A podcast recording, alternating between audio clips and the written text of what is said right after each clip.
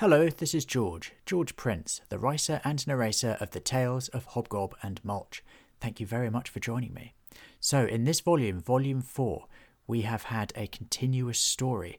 Hobgob, Mulch, and Beef have been on a quest to save their friends, the Dragon's Arms regulars, and the village folk from the clutches of the evil Duke and his sinister cats. This is the final story in the series. Will they be able to complete their quest? There's only one way to find out. Kick back and enjoy The Tales of Hobgob and Mulch, Volume 4, Chapter 5 The Battle's End. In the realm there was a kingdom. In the kingdom there was a village. In the village there was an inn. And in that inn two friends, Hobgob the goblin and Mulch the tree, told the tales of their adventures. The tales of Hobgob and Mulch. Hobgob, Mulch, and Beef had travelled far on their quest to find their friends. The village folk, the Dragon's Arms regulars, Henry the Halfling, Gresser the Griffin, Willie the Werewolf, and Nobby the Gnome had all been hypnotized by the evil Duke's cats. Now they had been conscripted into the army, and they were moments away from joining a deadly battle with the Duke's brother. We have to do something, cried Hobgob. Quick, onto my back, ordered the dragon. It's too late. Your friends are doomed. Nothing can stop the clash of armies now. Nothing can stop my final victory over my brother. The Duke cackled as his cat stared hatefully at Mulch, who had tricked them once before. Hobgob, Mulch, Beef, and Trollbelcher the dwarf jumped onto the dragon's back, and she took flight. That Duke needs to be taught a lesson, fumed Beef. We'll worry about him later, reassured Mulch. The friends flew over the fluttering banners of the Duke's army below. Mass ranks were advancing, marching to the roll of the drums. Columns of knights sat on their horses at the rear, with ranks of the Duke's bailiffs protecting them but the majority of the army was formed of folk with no armour or weapons, who stared blankly ahead, still deep in their hypnotized trance. There are so many. How will we find our friends in time? worried Hobgob. Just keep looking, instructed Mulch. Legion after legion marched forward towards the Duke's brother and his army. They were getting close now. As the dragon approached the front line, Beef called out. Down there! Those are my regulars to the Dragon's Arms, and the folk from our village. Yes, and there's Gresser, and Henry, Willie, and Nobby, shouted Mulch. And they're on the front line, gulped Hobgob. More trumpets were blown, and the column with their friends at its front began to charge. They ran towards the ranks of the Duke's brother's army, and a bristling line of sharp pikes and spears was brought down to face them. The dragon flapped her wings urgently, but it was too late. They were doomed. The dragon tried to fly ahead of the charging column, but she was too far behind, and even going at her top speed, she had too much distance to make up. Hobgob, Mulch, and Beef watched in horror as their friends continued to run straight towards the line of razor sharp weapons. And then they saw something standing in between the two armies. A man.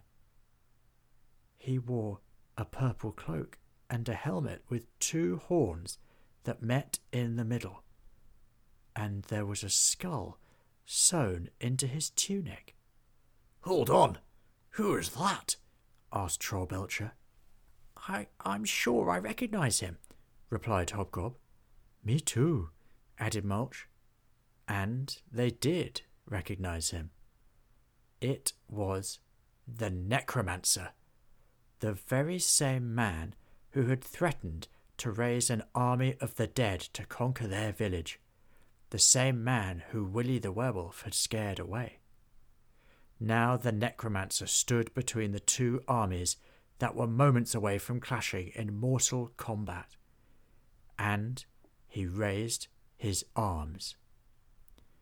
Now, my nothing, rise from your graves and defeat these feeble armies of mortal men. Bring the land back to the undead. The Duke's charging army ground to a halt. They rubbed their eyes and, and they blinked. Where, where were they?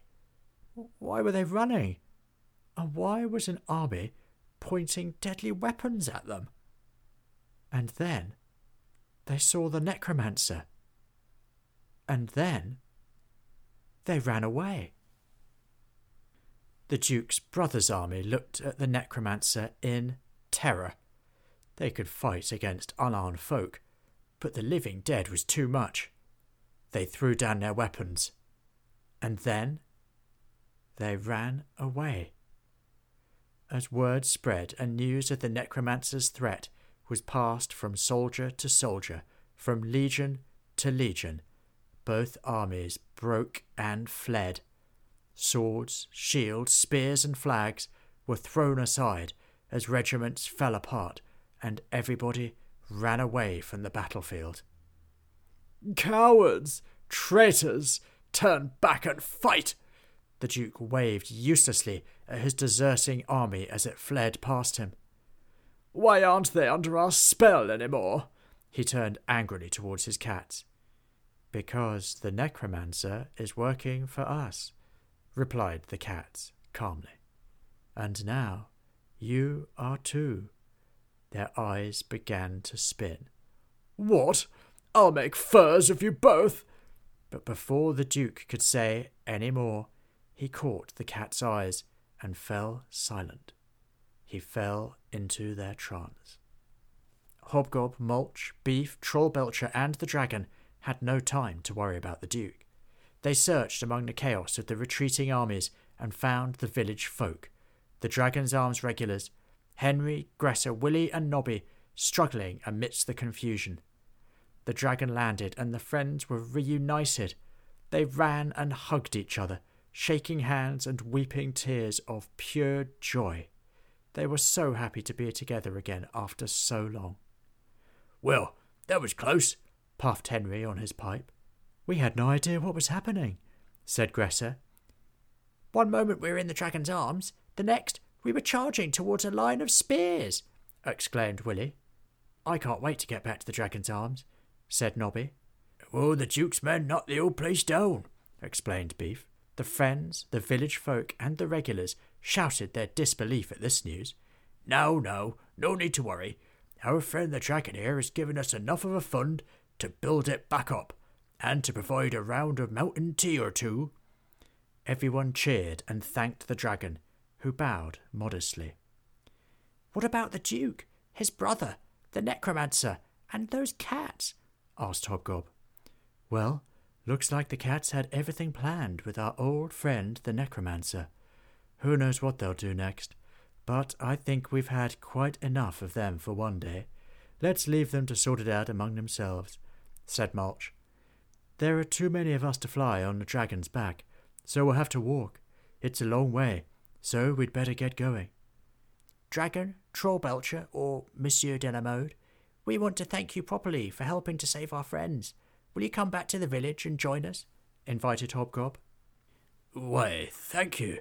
I'll need to seek out my troll friends, but before that, I would be honoured to join you, replied Troll Belcher. Well, my cave is safely sealed up, so I'd love to come back to see your village. And, of course, the rebuilt dragon's arms, said the dragon. They all cheered again and then they started the long journey back to the village and the dragon's arms. Thank you so much for joining me for the tales of Hobgob and Mulch. To hear about upcoming episodes, please do hit subscribe. Also, you can follow Hobgob and Mulch on Instagram and Twitter at Hobgob and Mulch, and please leave comments wherever you want to. It's always great to hear from you. All of the stories are written and narrated by me, George Prince, Copyright 2020. I'm very much looking forward to seeing you next time. Thank you. Bye bye.